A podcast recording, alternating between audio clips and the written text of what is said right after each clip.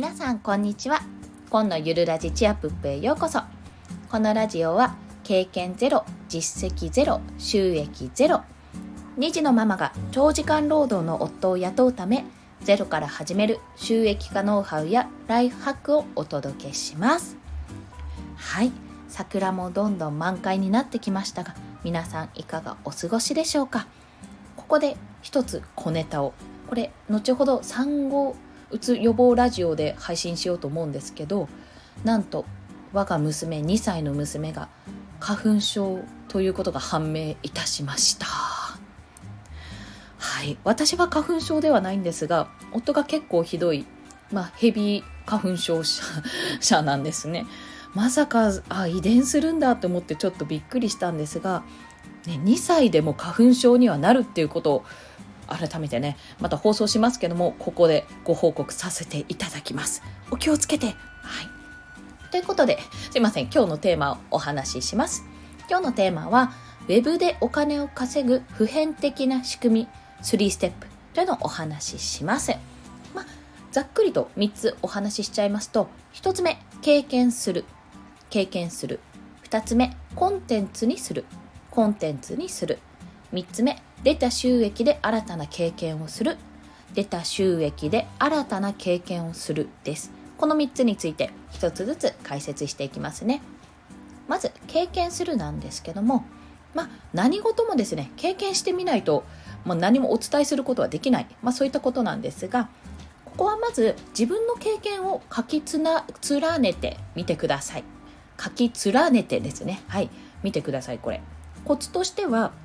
過去の自分の悩みを解決するっていう体で、過去の自分が困っていて、それを今の自分が解決できるようなことをリストアップするんですよ。うん、これちょっとふたつめのコンテンツを作るところにつながっていくので、まあ、あの自分の今までの経歴をわーって書くのもいいんですけども、よりね、あのこう稼ぐための仕組みを作るためには、過去の自分が困っていたことっていうのをまずリストアップしてみるんですよ。でもしくは現在進行形で自分がやっていることの記録を取るっていうのもあのつながります。まあ、私の場合なんですけども、今収益化の仕組みをね収益の仕組み化かを目指すために、音声配信、まあ、このスタンド エフエム さんの音声配信とブログと エスエヌエス の発信をしていますね。これを使って仕組み作りに取り組んでいるんですよ。でゆくゆくはちょっとフリーになって会社立ち上げて夫を雇うっていうのを目指してるんですけど、まあ、これ今さんかげつほど経ったんですね。で実際どれくらい稼げたのかとか、フォロワーの推移ですね、これぐらい伸びたなとか、あとどれだけスタンド エフエム で投稿したかとか、ツイッターで発信したかとか、そういった投稿数を記録取ってるんですね、実は。はい、スプレッドシートで。でこれ振り返った時に分析もできるし、どういう経緯で現在の結果が出たかが見えるんですよ。あのなんか伸び悩んでるなって思ったりするんですよ、結構ね。でもにかげつまえから見ると、めちゃめちゃフォロワー数伸びてるやんとか、そういったことが気づくんですね。そういったことに気がつけるので、結構あの自分のモチベーションアップにもつながるし、まあ、なおかつね、あのこの現在の結果がどうやって出たかっていうこの経緯が分かるので、この後お伝えするコンテンツにするっていう部分で大いに役立ちます。はい、でふたつめにそのままの流れで言うと、ふたつめのコンテンツにするっていうところ、この経験したこと、まあ、今まで経験したこと、過去の自分の困りごとを解決するようなイメージでリストアップしたことと、あとはあれですね、自分のこの現在進行形でやっていることの記録を今度はコンテンツ化するんですよ。それを情報として顧客に提供するイメージです。で、コンテンツは様々ありますよね。ウェブコンテンツで言うと、まあ、ブログだったり、音声配信、あとインスタグラムとかの画像ですね、とかだったり、あとは動画、YouTube とかで動画もろもろ、まあ、そういったものがあると思うんですけども、そういうものを先ほど言った エスエヌエス ですね、インスタグラムを使ってこう発信したり、ツイッターで発信したり、あとは自分のサイトを作ったりとね、方法も様々あります。で、これ初めのうちは、まあ、このような形で無料で情報提供することっていうのが多いと思います。まあそうなりますよね。で、ただだんだんとこれを続けていくと方向性が見えてきて、しかも自分の情報のあこれが結構刺さるんだなとか、これを配信した時放送した時は伸びたなとかで価値が分かってくるようになるんですよ。あ、リスナーの皆さんはこういった情報を欲しがってるのかなっていう、そういうね情報、あの何を欲しがっているのかっていうところ、何が必要なのかっていうところがだんだん見えてくるんですよね。でそうすると少しずつね有料のコンテンツも作れるようになってくるんです。まあ、ちょっと長めのブログ記事でしたらノートでノートっていうあのブログのサイトがあるんですけども、そこで有料記事としても販売できます。ひゃくえんとかでから始められるんですよね。値付けちょっとやったことまだないんですけどひゃくえんからあったはず、まあ、せんえんとかでもできますし、そうやって販売することもできますし、まあ、ブログ記事が増えたらそこに解説とか修正とかして Kindle の書籍として出版して販売もできますと。あとこういったね音声だったり、あとは動画も ユーアール 限定公開にして、まあ、その動画教材とかもしくは音声教材として販売することもできます。そうして経験をコンテンツ化することで自分の商品を作っていく。だこれがあのふたつめの流れですね。ひとつめでまず何かしら経験をすると。でそれをふたつめでコンテンツ化するっていうところです。まあ、それが商品とつながってそれを売ることで収益を得るっていう流れでございます。で最後みっつめ、出た収益で新たな経験をするっていうこと。これねあのインフルエンサーあるあるなんですよ。まあ、例えば例をふたり挙げると、ひとりめあの金婚西野さんっていらっしゃるじゃないですか。でめちゃめちゃ稼いでるじゃないですか、おそらくですけどまあ私お会いしたことないんでちょっとわからないんですが、オンラインサロンもね国内最大規模であのもう月額制なので、そこからかける要はメンバー分の収益が毎月あるっていうわけですよね。であめっちゃ儲けてるじゃんって思ってる方ももしかするといるかもしれませんが、西野さんってまあ、ごめんなさい、実際にお会いしたことないんで確実にそうだとは言えないんですけど、まあ、私が見ている限りでもそうですし音声配信を聞いてる限りの情報ですが、西野さんってね収益をそのままがっぽり懐に入れてるわけじゃなくて、その収益でまた新たな試みをしているんですよ。うん、あのね今まだできてないと思うんですけど、とにかくそのエンターテインメント、この日本のエンターテイ、エンターテイメントをもっとより良くしようっていうことに費やしてるので、いろんな施設をね、なんだっけな忘れたんです、結構昔に聞いたので忘れちゃったんですけども、なんかね新しい施設を作ろう、劇場かな確か。今更このコロナっていうね大きなねこんな劇場なんて全然売れないだろうと思うのに、舞台というか劇場を作ろうって確か言ってたんじゃなかったかな。そういったものを作るって話もされてて、そんなんどれぐらいお金かかるんやんって思うわけじゃないですか。でもあのご自身でやっぱりオンラインサロンを立ち上げて、まあ、収益化もなっていたり、まあ、自分のコンテンツ絵本とかね、あのそれこそ記事とか音声とかそういったことで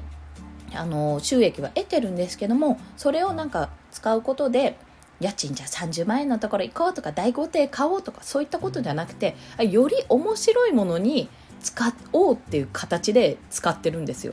で出た収益で要は新たな経験をするためにそれを使っているっていうような状態なんですね。なので西野さんっていろんな試みをしてそれを発信してるんで、めちゃめちゃ面白いし、やっぱりサロンのメンバーもどんどん増えていくっていう、そういうことだと思うんですよ、仕組みとしては。で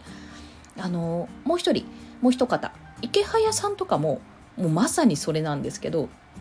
池早さんもめちゃめちゃ稼いでるはずなんですよ。私も池早さんお会いしたことないんでそこはわからないですし、あのメルマガの情報や音声配信とかツイッターとかの情報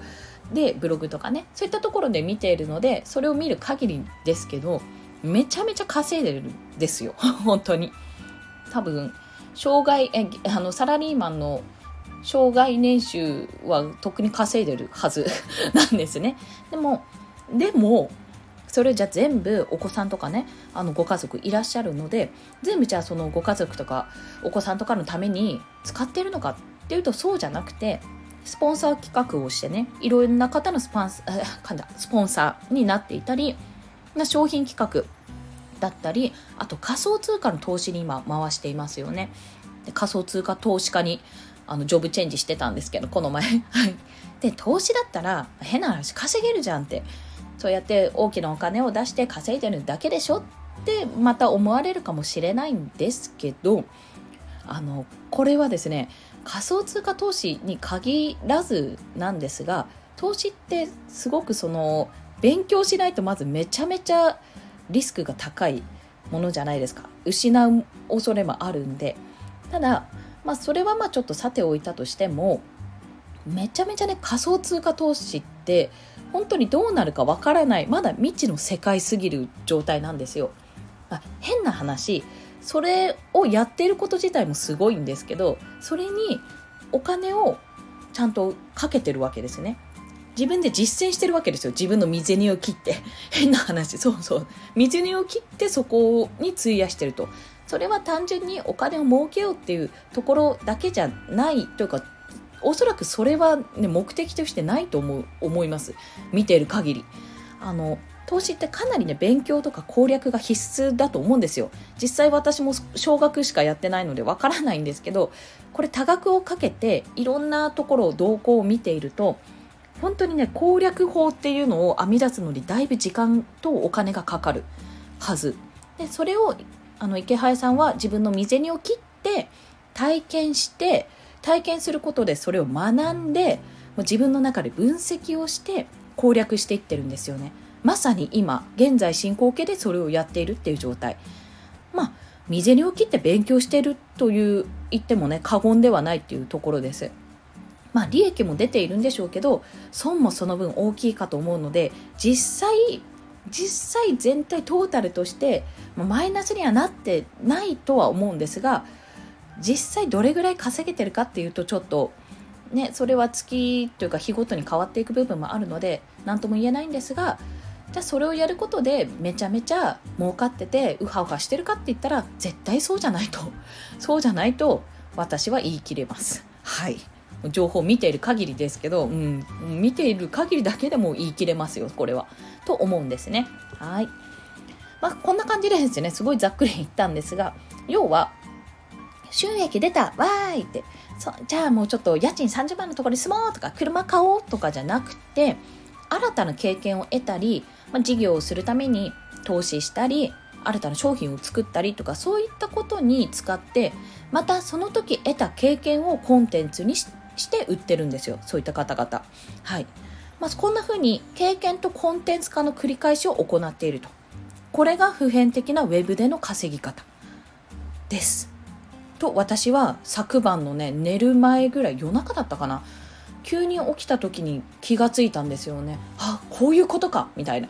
このパッと思い浮かんで、あ、これ明日話そうと思って今収録している状態でございます。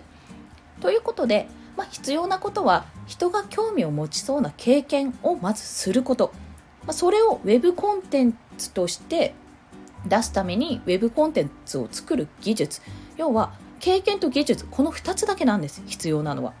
まあ、もちろんですね、そこで販売するとかそういったことになると値付けとか集客とかが必要なんですけど、基本はこのふたつのみです。はい、いかがでしたでしょうか。